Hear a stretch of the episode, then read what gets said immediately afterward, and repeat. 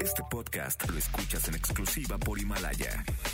Si aún no lo haces, descarga la app para que no te pierdas ningún capítulo. Himalaya.com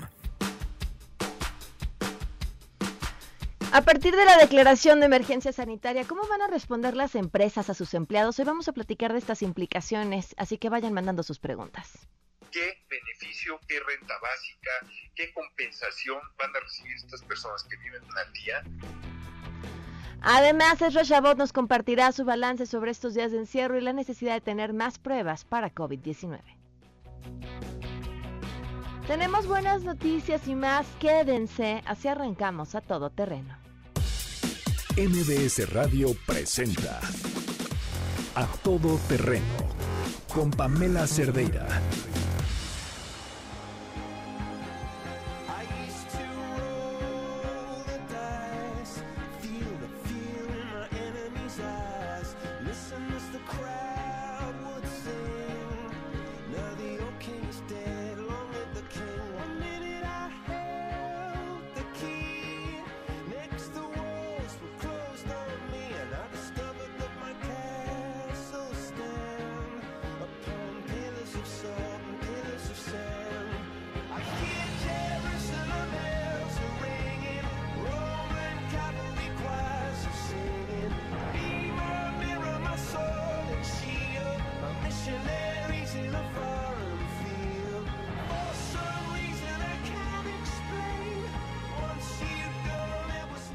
Por fin acabó marzo. Arranquemos mes y aunque para la mayoría los días son ya casi todos iguales, hay uno en el que se tiene especial atención, el 5 de abril. En cuatro días se presentará el plan económico para hacerle frente a la emergencia del COVID-19. Mientras mucho se ha dicho sobre lo que los dueños de los negocios tendrán que hacer para seguir protegiendo el salario de los trabajadores, poco se ha dicho y mucho se espera sobre qué hará el gobierno y Hacienda para proteger estos negocios, que finalmente son los generadores de empleo, recursos e impuestos que después pagan ventiladores y programas sociales. Esta semana los sonidos de la Ciudad de México son distintos. Cambiamos a los organilleros, afiladores y vendedores de tamales, por los que nos invitan desde las patrullas capitalinas a quedarnos en casa. La Secretaría de Seguridad Ciudadana informa. Estamos en alerta sanitaria, por lo que se invita a la ciudadanía a retirarse de las calles y mantenerse dentro de sus domicilios para evitar contagios. Quédate en casa. Cuídate y cuídalos. Recuerda, el objetivo es no contagiar y no contagiarse. Si tienes algún síntoma como tos seca, dolor de garganta o fiebre, manda un mensaje al 51515 con la palabra COVID-19 o llama a Locatel. Mientras no sea la alarma sísmica la que tome nuestros altavoces, todavía podemos estar tranquilos, aunque ya ven, no hay que retar al destino. Eso seguramente estarán pensando todos los que le pidieron al 2020 que los sorprendiera. Por cierto, también a esto se le suma el silencio de los comercios vacíos. Se estima que 90% de estos ya han tenido que cerrar sus puertas porque sus actividades no son consideradas esenciales. En otro tema, y el que está de moda sobre todo en medio de las emergencias, el de las noticias falsas. Mientras hay países en donde buscan sancionar penalmente la divulgación de noticias falsas, aquí solo nos queda rezarle a San Twitter que se haga cargo del tema. En la semana, el expresidente Felipe Calderón difundió una fotografía de la visita del presidente a preguntando quién era la persona que ahí aparecía. Mariana Gómez del Campo se apresuró a decir que se trataba del hermano del Chapo, y fue Beatriz Gutiérrez Müller quien aclaró que se trataba de un médico de Villa Unión. Demasiado Twitter para todos, sin duda. Por cierto, Genaro García Luna, quien solicitó en Estados Unidos que lo dejaran salir de la prisión alegando una condición respiratoria que lo pondría en mayor riesgo ante el coronavirus, y luego garantizando una fianza de 2 millones de dólares, que como está el tipo de cambio me da más miedo hacer la conversión que la posibilidad de contagio, por segunda vez un juez le dijo que no. Nada como ser el rey de Tailandia, quien cuida su salud y la de sus concubinas desde Alemania, en un hotel, no vaya a ser que se contagie. Finalmente, un aplauso a la Secretaría de Relaciones Exteriores, que se ha puesto las pilas repatriando a mexicanos que se han quedado varados en distintos países, aunque todavía no se ha podido conseguir nada por quienes se encuentran en la India. Dicen, están trabajando. Otra vez, el mensaje a recordar, quédense en casa.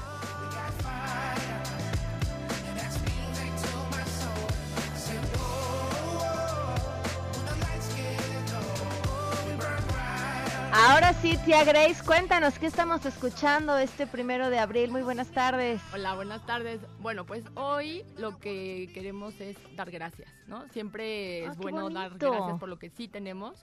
Y me gustaría que las canciones que nos pide el público hoy sean con dedicatoria. ¿A quién le quieren dar las gracias? Bueno, obviamente mandarme la canción que quieren poner. ¿Y a quién se la dedican para darle gracias y por qué?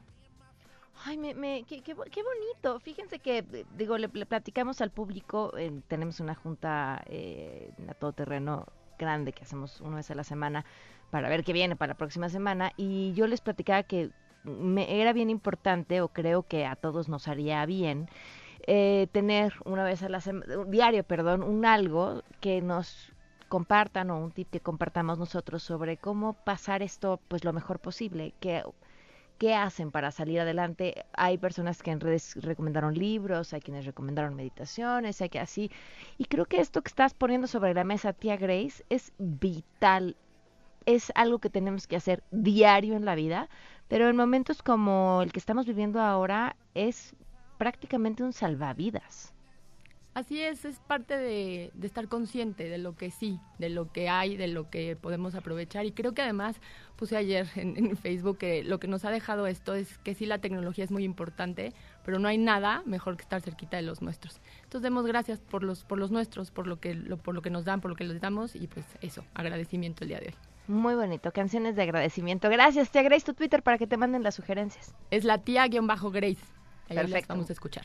Muchas gracias. Vamos con la música.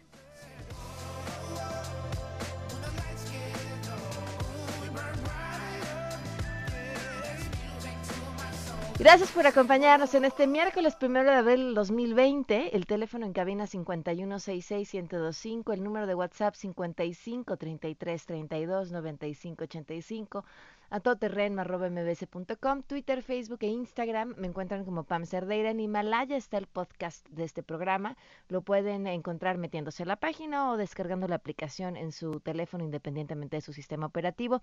Y hay un tema que no se nos debe de pasar de largo porque ha sido una tragedia constante en nuestro país que pues incluso en la situación en la que estamos pasando esto no se detiene y es el asesinato a periodistas. Y ustedes dirán, bueno, entre tantas personas que mueren todos los días asesinadas en este país, ¿en qué nos pega a todos estos asesinatos en específico?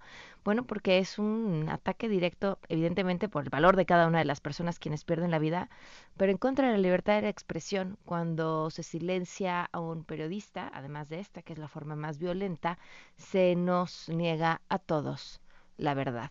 Y ahora la ONU ha condenado justamente el asesinato de la periodista María Elena Ferral. Hatsiri Magallanes tiene los detalles. Te escuchamos, Hatsiri. Buenas tardes. Así es, ¿qué tal Pamela? Buenas tardes. Naciones Unidas ya se pronunció en torno a este tema y tras condenar el ataque en contra de la periodista María Elena Ferral en la localidad de Papantla, Veracruz, las oficinas en México de Naciones Unidas para la Igualdad de Género, es decir, ONU Mujeres y también el Alto Comisionado de Naciones Unidas para los Derechos Humanos urgieron a las autoridades mexicanas a realizar una investigación pronta y exhaustiva. De acuerdo a los representantes de Naciones Unidas, dicha investigación debe incorporar de forma efectiva la perspectiva de género y debe considerar también todas las líneas de investigación posibles, incluida la vinculada a su actividad profesional y su género. Destacaron que Ferral Martínez es la primera periodista asesinada en México durante este 2020, de acuerdo con la documentación realizada por uno de ONU Derechos Humanos. Eh, recuerdan que en 2019 registró los asesinatos de al menos 12 periodistas y una de ellas pues es mujer. Recordaron que la periodista había hecho públicas ya en diversas ocasiones amenazas y otros incidentes de seguridad y había denunciado también ante las autoridades de Procuración de Justicia amenazas y hostigamientos en su contra en varias oportunidades, aunque lamentan que las investigaciones que pudieron abrirse al respecto no resultaron en el procesamiento de los responsables. Y bueno, en ese contexto aseguran que las mujeres periodistas pues sufren violencia no solo por la relevante labor que desempeñan, sino por el hecho de ser mujeres. Y bueno, finalmente por esta razón dicen que la prevención, la atención, la sanción y también la reparación integral de este tipo de delitos pues resulta sin duda alguna indispensable para que se aplique en la perspectiva de género en este país. La información que tenemos. Eso, eso que platicas, Hatsiri, es verdaderamente lamentable. O sea, había denuncias, había dicho, eh, estoy en riesgo, me están amenazando y no pasó nada con esto. ¿No tenía protección alguna? No, no tenía protección, según eh, los informes que tenemos, es que no se había adherido tampoco al mecanismo de protección de periodistas hasta el momento y bueno, ya había hecho las denuncias, pues a nivel local, lamentablemente, pues estas eh, denuncias eh, pues no fueron tomadas en cuenta y por eso es que lamentablemente, pero esto ya fue desde el 2016, desde el 2016 ella ya había denunciado ahí en las autoridades locales y bueno, lamentablemente derivó en lo que ahora conocemos. Lamentable. Muchísimas gracias, Hatsiri. Buenas tardes. Buenas tardes. Esto que dice Hatsiri es eh, completamente cierto. Es decir, los ataques contra periodistas son generalizados, pero contra las mujeres periodistas tienen características muy, muy específicas. Eh, hay un estudio sobre los ataques a mujeres periodistas en redes sociales, que pues son ataques de distintos y este estudio encontraba que eran incluso mucho más violentos en contenido y además tenían características muy específicas de género cuando se hacían en contra de mujeres. Bueno, vamos con buenas noticias que nos hacen falta.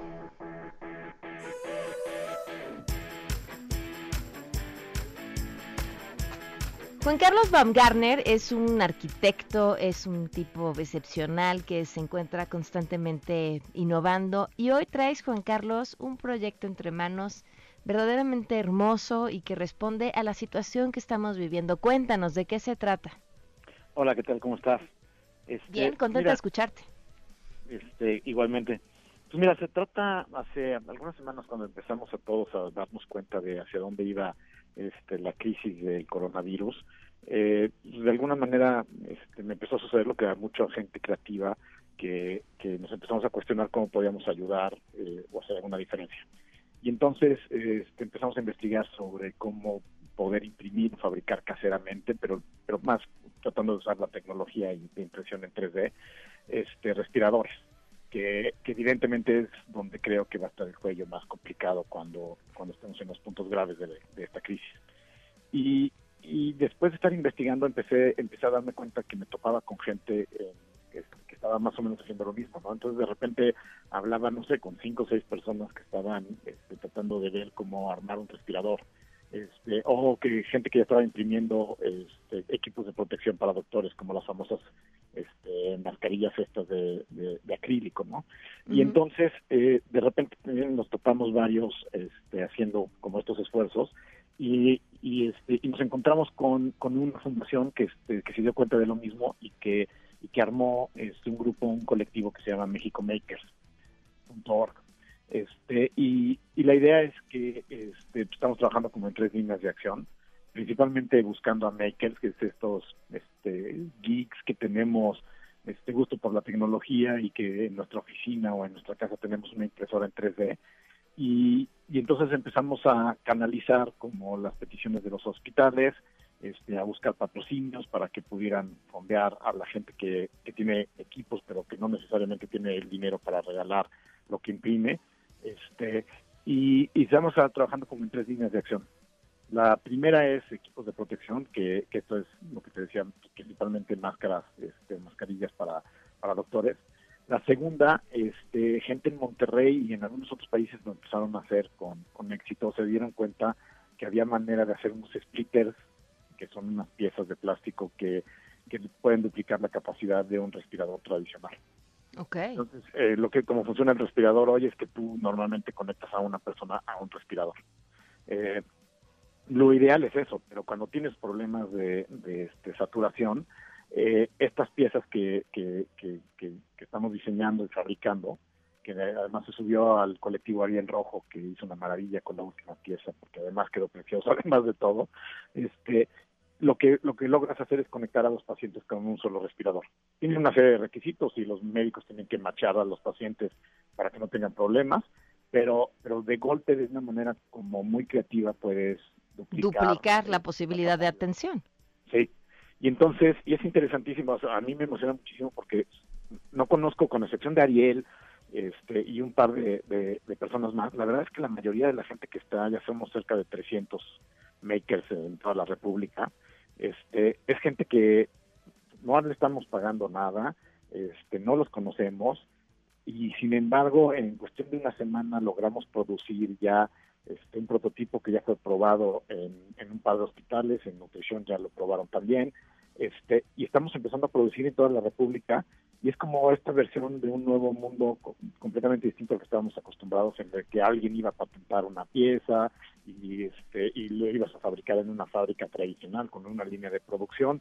Aquí es open source este, todas las ideas se suben a un foro este, se toman las mejores ideas se distribuyen con el que quiera cooperar este, y la gente está en toda la república este, imprimiendo piezas no Juan Carlos, me pusiste la piel chinita. Fíjate que esto que decías de esta, esta nueva forma de hacer cosas, em, leía un, artículo de, de, opinión de un cuate que decía que esta emergencia nos va a cambiar, sobre todo en el sentido de la organización económica, es decir, tenemos un sistema que está tambaleándose, que ha mostrado pues ser efectivo para algunas personas, pero no para la mayoría de la población en el mundo, y los sistemas económicos anteriores también han demostrado ser un fraude. Entonces, finalmente, el mundo lleva ya desde hace muchos años preguntándose hacia dónde vamos. Y esto que finalmente hoy tú dices, pues lo estamos logrando y no hay necesariamente un intercambio económico. Y claro, evidentemente, pues cada quien está poniendo lo que puede, pero a través del esfuerzo colectivo están sacando adelante un tema importantísimo. Sí, y, y, la, y la tercera línea que estamos buscando este, es armar respiradores desde cero, que ese es un reto realmente complejo, pero ya estamos muy cerca de tener un prototipo eh, de basados en, en, gente que tampoco conocemos, unos cuates en Israel que hicieron uno y es un open source, entonces tú también lo puedes bajar y ver si hace sentido. MIT acaba de lanzar la semana pasada uno de este, las patentes y los abrió y todos los diseños para que la gente los pueda fabricar en su casa. Y es interesante porque hay muchísimas cosas negativas, evidentemente, de lo que estamos pasando, pero, pero tenemos una gran ventaja que de alguna manera el mundo nos está dando este especie de cuarentena para darnos chance de, de cuestionarnos cómo va a ser esa nueva normalidad a la que vamos a salir. No pudo haber pasado esto sin, sin tener el tiempo para podernos cuestionar y preparar para salir al nuevo mundo. ¿no? Yo no te voy a decir a unos amigos que, que el hombre contemporáneo ya murió esto fue la muerte del hombre contemporáneo como lo conocíamos. Este superhéroe con superpoderes de, poder imprimir órganos y de querer ir a, la, a Marte y vivir en Marte. O sea, todas estas cosas que de repente nos empezamos a creer que podíamos hacer ya invencibles, eh, este, por la tecnología muy cerca de poder ser inmortales, este, muy cerca de la singularidad, dirían algunos, pues, de repente un bicho que no podemos ver nos pone de rodillas. Y, que además eh, podemos acabar con agua y jabón, que también es, es, es parte de lo irónico. Sí, claro. Ahora, Juan Carlos, ¿y cómo, cómo te imaginas esta nueva sociedad o este tipo de persona contemporánea? O post-COVID-19. Yo, creo que uno de los grandes retos es, y este es como lo, lo decíamos ayer en un foro para, para la industria de arquitectura y diseño, pero sí van a desaparecer muchísimas empresas y van a desaparecer muchísimos empleos y los primeros que van a desaparecer tanto empresas como empleos es la gente que no este, aporta valor a la sociedad, la gente que no está transformando de manera positiva la sociedad. Yo creo que, que ya este, eso es un vivir de hacer cosas que no cambian de manera positiva al mundo. Esa va a ser, yo creo que una de las primeras cosas de la vieja este, sociedad que estamos dejando atrás con esta muerte, muerte del hombre contemporáneo.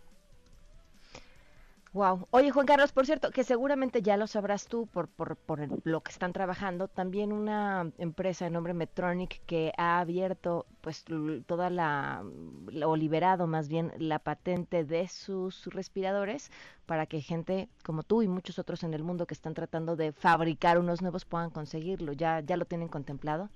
Sí, este, sí, estamos, eh, te, impresionaría la cantidad de, de, este, de gente que pues desde cuates que están en, ya sabes, geeks que están en su casa inventando cosas y, sacan sus ideas, hasta organizaciones en las que se están dando cuenta que esta, esa es otra de las cosas que va a desaparecer, esta idea de pertenencia y, de que si hago una patente, este, las, oficinas de patentes yo creo que van a desaparecer.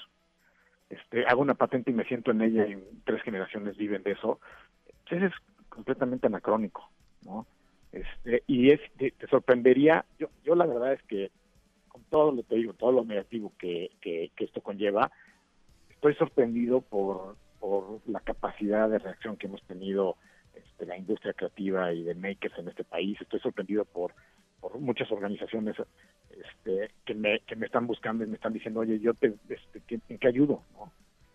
Eh, universidades que están abriendo los talleres de makers para alumnos que quieren hacer grupos para poderse imprimir piezas. Y este y ya ves como de alguna manera un mundo que, o sea, si esta pandemia nos hubiera sucedido hace 20 años, este, estaríamos muertos ya, ¿no? Pues sí, vienen cosas interesantes, viene un mejor mundo, sin duda. Pero yo creo que tenemos que, o sea, yo veo mucha gente preocupada con preocupaciones del viejo mundo. O sea, a lo que me refiero es que veo mucha gente preocupada cómo este, va a sobrevivir su negocio y cómo va a este, regresar la economía, y pero como parados desde 1919, ¿no? No, fíjate qué, qué interesante esto que dices. Yo justo ayer volteaba un poco a mi alrededor, eh, veía ¿no? una hija haciendo tareas, el otro tomando la clase de gimnasia, pero ahora virtual, y, y decía, ¿cómo, ¿cómo nos hemos aferrado a lo que éramos? O sea, ahí estamos, ahora con otros medios, pero seguimos aferrados a eso. Ahí, ahí es justo el reto de verdad, el justo el reto de verdad es, es pararte en 1900, digo, en el año 2020 y este y, y, y, hacerte las preguntas para el futuro y no desde la perspectiva este, que hemos traído hasta ahora. Y veo mucha gente preocupada por cómo, o sea, más preocupada por cómo va a sobrevivir que por cómo, cómo van a reinventar su negocio y cuál va a ser la nueva normalidad. Juan Carlos, ¿cómo se pueden poner en contacto contigo por si hay alguien que pueda aportar este proyecto? Mira, tenemos este, dos formas. Hay una página este, en la que vienen los templates y te puede, lo que pedimos es que la gente se dé de alta para tener un registro y saber con quién contamos y dónde están. Este, y es mexicomakers.org. Y los que quieran contactarme directamente este, o preguntar, este, o si no están imprimiendo, también estamos, necesitamos patrocinios. Hay como una de las cosas que queremos hacer es lo que te decía, si juntamos patrocinios, podemos lograr que esta comunidad de makers que hay muchos que pues igual no tienen recursos para donar, compartes las piezas, ¿no? Y entonces activas una parte de la economía, este, consigues este, piezas locales, o sea, como que de alguna manera matas muchos pájaros de un tiro. Y los que quieran contactarme, este, en mi Instagram es BaumgarJ, y, este, y ahí lo pueden hacer. Ok, muchísimas gracias Juan Carlos. Muchas gracias a ti. Un gusto platicar contigo. Vamos a una pausa. Híjole, este tema, el de el nuevo mundo, tendremos que seguirlo platicando. ¿Cómo se lo imaginan ustedes? ¿Qué, qué, ven? ¿Qué, ¿Qué posibilidad alcanzan a soñar hoy de lo que podríamos ser el mundo entero después de esto? Vamos a una pausa y volvemos. Regresamos a todo terreno. A todo terreno con Pamela Cerdeira. Continuamos.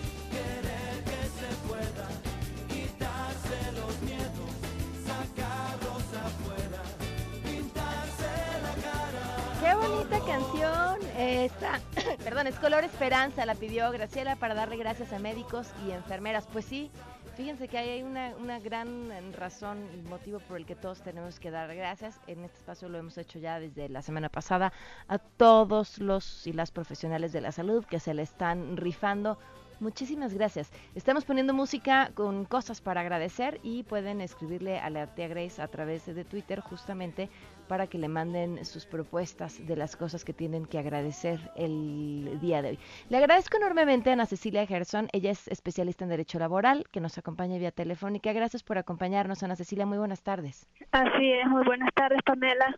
Encantada de estar en tu programa. Bueno, pues este esta declaratoria de emergencia sanitaria trae una serie de restricciones para todas las empresas que no se mueven en áreas esenciales, o sea, que no son alimentos, que no son medios de comunicación, guarderías, empresas encargadas de seguridad y demás, que tiene a muchas personas, sobre todo pequeños, micro y medianas empresas, pues sumamente preocupadas sobre qué va a pasar. Cuéntanos, Ana Cecilia, ¿qué, qué implicaciones tiene? Ok, eh, bueno, eh, digamos, retomando un poquito la situación, eh, recordemos que el Consejo de Salubridad General, que es la máxima autoridad en materia de salud, de acuerdo con el artículo 73 de la Constitución, fue el que, el que declaró la emergencia sanitaria por causa de fuerza mayor y autorizó a la Secretaría de Salud para que tomara todas las medidas necesarias para atender la emergencia. Entonces, con base en esa eh, directriz, la Secretaría de Salud emitió el acuerdo que se publicó en el diario oficial de la Federación el día de ayer, eh, por el cual, como tú bien lo dices, se ordena la suspensión inmediata del 30 de marzo al 30 de abril de 2020 de las actividades que no se consideren eh, esenciales. Y efectivamente entonces viene la pregunta, ¿qué van a hacer estas empresas que tienen la orden, porque es una orden, no es un exhorto, no es una recomendación, es una orden de detener actividades. ¿Qué, pasa? ¿Qué, obligaciones tienen eh, patrones sobre sus empleados, tomando en cuenta que, pues por lo pronto, un mes estarán cerrados? Exactamente. Bueno, eh, aquí desde el punto de vista laboral, el tema que se ha planteado es en qué supuesto de la Ley Federal del Trabajo nos encontramos para entender entonces cuáles cuáles son las consecuencias y cuáles serían las obligaciones de los empleadores frente a los trabajadores. En este punto tenemos como dos, dos tesis, ¿no? Una que dice que eh, aunque no lo dijo expresamente con esos términos el acuerdo, eh, sí se actualiza la contingencia sanitaria de suspensión de trabajos y, labores eh, de la Ley Federal del Trabajo en sus artículos 42 bis y 427 fracción séptima. Te explico.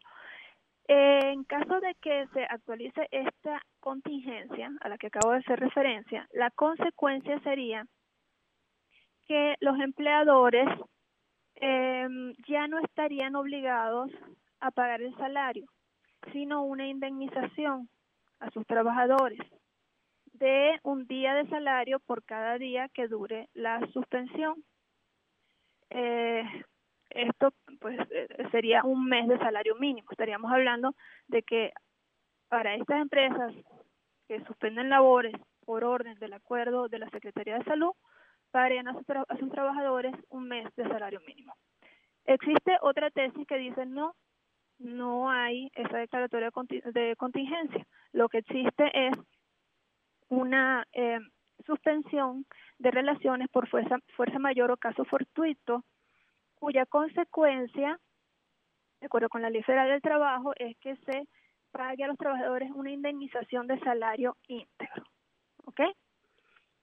Em, ahora, eh, independientemente de esta discusión, digamos, eh, jurídica, lo cierto es que en la conferencia eh, en la conferencia sobre eh, la, emisión de este acuerdo, el gobierno eh, anunció o advirtió que iban a venir sanciones para las empresas que no pagaran salario íntegro durante el mes de abril.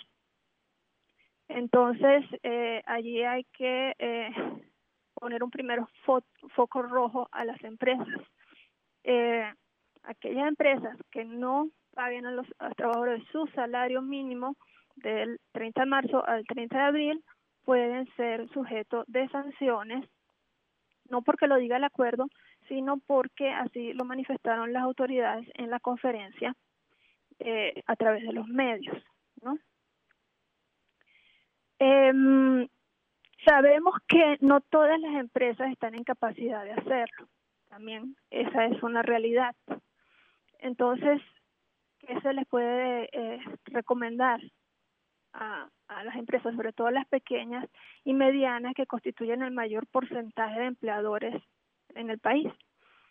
Eh, bueno, en primer lugar, lo ideal sería preservar la, fuerte, la, fuente de empleo, eh, porque preservar la fuente de empleo implica preservar la estabilidad social. Em, pues eh, mientras más personas haya desempleadas y mientras más personas haya eh, sin recursos suficientes para subsistir, pues la estabilidad de la sociedad se pone en riesgo. Entonces, eh, el planteamiento sería, pues, la orden es que paguen el salario íntegro. El, quien no paga el salario eh, íntegro se arriesga a sufrir sanciones, em, pero podrían eh, comenzar, por ejemplo, con em, otorgar a los trabajadores disfrute de días de vacaciones pendientes o anticipadas, em, hacer eh, acuerdos con eh, los sindicatos para disminuir prestaciones establecidas en los contratos colectivos que no sean de origen legal, sino que sean de origen contractual. Y de esta manera compensar en alguna medida la eh, obligación de pagar el salario íntegro. Ana Cecilia, ¿en dónde te pueden contactar por si tienen alguna duda? Ah, claro que sí. Eh, nos pueden contactar por, em, bueno, eh, por Twitter en arroba Ferran Lao y también por Ferran Martínez Abogados en LinkedIn y por supuesto en nuestro despacho Ferran Martínez Abogados. Ok, muchísimas gracias Ana Cecilia, muy buenas tardes. Muy buenas tardes Pamela, gracias a ti. Gracias. Es un tema que por supuesto genera muchas dudas y muchísimas preguntas, eh, porque además es eso, mucho queda a la interpretación y por otro lado, lo que en las tardes escuchamos, incluso en las mañaneras también escuchamos como indicaciones por parte del gobierno. La pregunta eterna es ¿y cómo le hacemos si no estamos teniendo ingresos? Tuvimos hace un par de días un Facebook Live con el maestro Loyo, eh, pueden encontrarlo en mi Facebook, me encuentran como Pam Cerdeira, y es un Facebook Live de aproximadamente una hora en el que contestó varias de las preguntas y las conclusiones son similares a lo que dicen a Cecilia, es decir, quienes tengan un negocio, quizá la mejor recomendación es llegar a un acuerdo con sus empleadores para tratar de encontrar cómo sobrevivir este mes que viene en el que los ingresos no estarán ahí y a partir de ahí pues poder eh, salvar la chamba, salvar el empleo y continuar cuando, cuando esto termine. Es una situación complicadísima para todas las personas. Yo creo que esta crisis que hoy tenemos y que pegará todavía con más fuerza en materia económica en un par de meses, implica nuevos acuerdos para todos. Y yo me quedo hoy con lo que nos dijo Juan Carlos Van Garner, preguntarnos hacia dónde vamos y cómo vamos a actuar ahora de forma diferente, de forma más justa y apelar a que esta, este sea el inicio de la construcción de un mundo mejor. Vamos a una pausa y volvemos. Regresamos a todo terreno. A todo terreno con Pamela Cerdeira. Continuamos.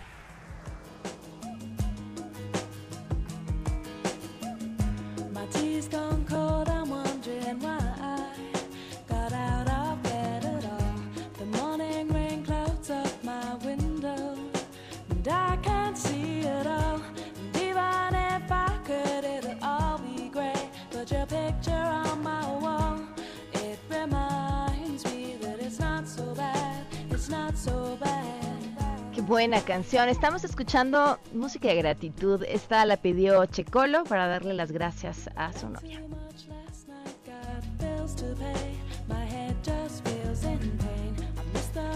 Oigan, Continuamos a todo terreno. Tienen un crédito Infonavit. Les aviso que pueden consultar sus saldos sin tener que ir a un centro de atención gracias a mi cuenta Infonavit, que es la plataforma en internet del Infonavit. Y ahí pueden hacer otros trámites sin tener que salir de casa, precalificar, conocer los puntos que tienen para solicitar un crédito, adjuntar documentos, dar seguimiento a las solicitudes, actualizar sus datos y RFC solamente tienen que ingresar a mi cuenta.infonavit.org.mx, registrarse y así es muy sencillo para que puedan estar pues al tanto de todas las necesidades. Ezra Shabbat está con nosotros. Ezra, ¿cómo estás? Muy buenas tardes. Hola, buenas tardes, Pamela. Buenas tardes al auditorio. Bueno, pues aquí en el tema del encierro, sin duda alguna, esto que, pues, eh, como muchos ya afirman, esto debió haberse realizado tiempo atrás, pero bueno, pues finalmente no hay plazo que no se cumple la necesidad de aislarse está ahí presente. ¿Cuál es el problema?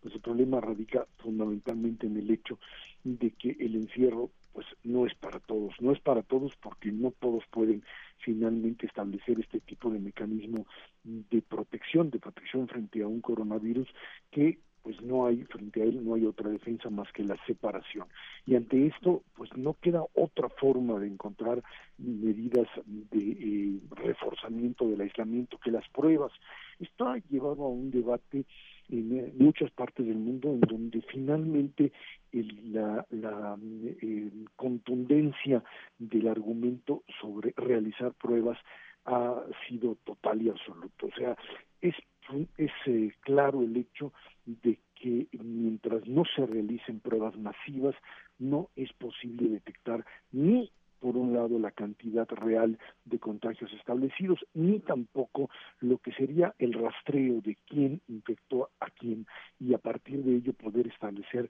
mecanismos de control. Si no lo haces eh, a tiempo y si no lo haces en, algún momento, esto se te desborda porque pierdes el control finalmente de la forma en la que el virus se va propagando, se va diseminando. Eh, y esto nos lleva finalmente también al hecho de que pues eh, el encierro no puede prolongarse por mucho tiempo mientras no exista en contraparte un tipo de apoyo económico. Ya el día de hoy, por supuesto, primer día de abril, los efectos económicos se hacen, se muestran, las empresas recortan personal a pesar de lo que se diga, las empresas recortan salarios, sueldos, salarios, lo que serían ingresos, porque no pueden subsistir si siguen pagando lo que normalmente hacen a pesar de los decretos presidenciales. No, el, dinero, el recurso real, la forma de encontrar eh, mecanismos para que la gente pueda seguir adquiriendo productos, pues es parte de un círculo de producción que si tú lo detienes pues suponer que esto puede por arte de magia seguir funcionando es totalmente imposible. Esto es la cadena que si la sigues eh, manejando por muchísimo tiempo más sin otro apoyo económico al lado, sin la, como hacen ahora los Estados Unidos, la inyección de millones y millones de dólares, no va a funcionar, no vas a poder mantener a la gente en la casa por mucho tiempo porque va a tener que salir a buscar necesariamente el, eh, el recurso para pues poder mantener, poder alimentar a la familia como tal. Y esto es el gran, eh, la gran contradicción del modelo porque por un lado le pides que se quede en la casa, pero por otro lado no le puedes brindar los recursos necesarios para que pueda hacerlo, o sea, que pueda alimentarse él, la figura central y por supuesto su propia familia o las figuras centrales dentro de una casa. Esto creo que es el, el mecanismo que tendría que empezar ya a funcionar, no solamente en términos de entregar recursos, sino de evitar que las empresas terminen por desaparecer, porque es lo que te va a pasar en el corto plazo. Pequeñas, medianas empresas que viven al día, que si no tienen algún guardadito, o sea, que si tienen todavía que pagar impuestos o lo tuvieron que pagar el día de ayer y no hay mecanismos que les den la posibilidad real de tener efectivo durante un mes al menos otro más, simplemente van a desaparecer y se van a ir a la informalidad y regresar de ese espacio, de ese mundo pues oscuro que uno nunca entiende bien a bien cómo funciona y sobrevive, va a ser muy difícil en el momento de la recuperación. Por eso es que ahí están los dos elementos que creo que son fundamentales para poder eh, enfrentar la crisis. La realización masiva de pruebas para poder detectar quién y dónde está la, o genera o produce, transmite la, la, propia infección, uno, y dos, por supuesto, mecanismos que evitan que una mayor cantidad de empresas pequeñas y medianas desaparezcan y nos volvamos otra vez el país que pues eh, es cierto en gran medida seguimos siendo un país de informalidad 52% pero que habíamos conseguido por lo menos frenar la tendencia que se inauguró en 1982, cuando la gran crisis económica producto del desastre de ese año con el tema del petróleo y la banca, y que mandó a una enorme, enorme cantidad de mexicanos al tema de lo informal, al tema de la falta de protección y finalmente de la falta de productividad. Estamos a punto de caer en ese precipicio si no se toman las medidas adecuadas, pues lo quiere el gobierno o no. No es un problema simplemente de decir que las empresas pues hagan lo que puedan. Este no es un problema de empresas contra gobierno, es un problema de salvación nacional como tal, Pamela. Vos, ojalá logremos que no sea un problema ideológico como han sido muchas de las decisiones que se han tomado y tomen decisiones a la altura para salvar a todas esas empresas que son quienes más empleo dan al país y no estamos hablando de los grandes e inmensos empresarios. Exactamente, ese es, ese es el problema central, porque pues si por un lado hablamos de pueblo y de otro de empresas, estamos condenando al país finalmente a un fracaso total y en este momento simplemente a mandar a la gente a la calle porque no va a tener otra alternativa sin que exista este tipo de apoyos, al menos no por un largo tiempo, no es posible mantenerla en la casa sin darle los recursos para poder sobrevivir. Pues muchísimas gracias, Erra, como siempre un gusto platicar contigo. Gracias igualmente, buenas tardes. Un fuerte abrazo así de lejos. Buenas tardes. Vamos a una pausa y continuamos. Regresamos a todo terreno. A todo terreno con Pamela Cerdeira. Continuamos. Enneagrama. Nueve formas de ver la vida con Andrea Vargas y Adelaida Harrison. A todo terreno.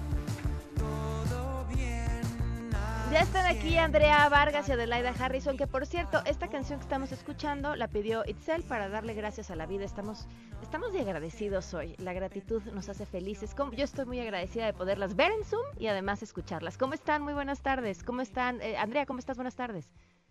Muy bien, muy bien. Y qué maravilla este sistema del Zoom, porque podemos conectarnos perfectamente contigo. Así es, Ade, ¿cómo estás? Buenas tardes.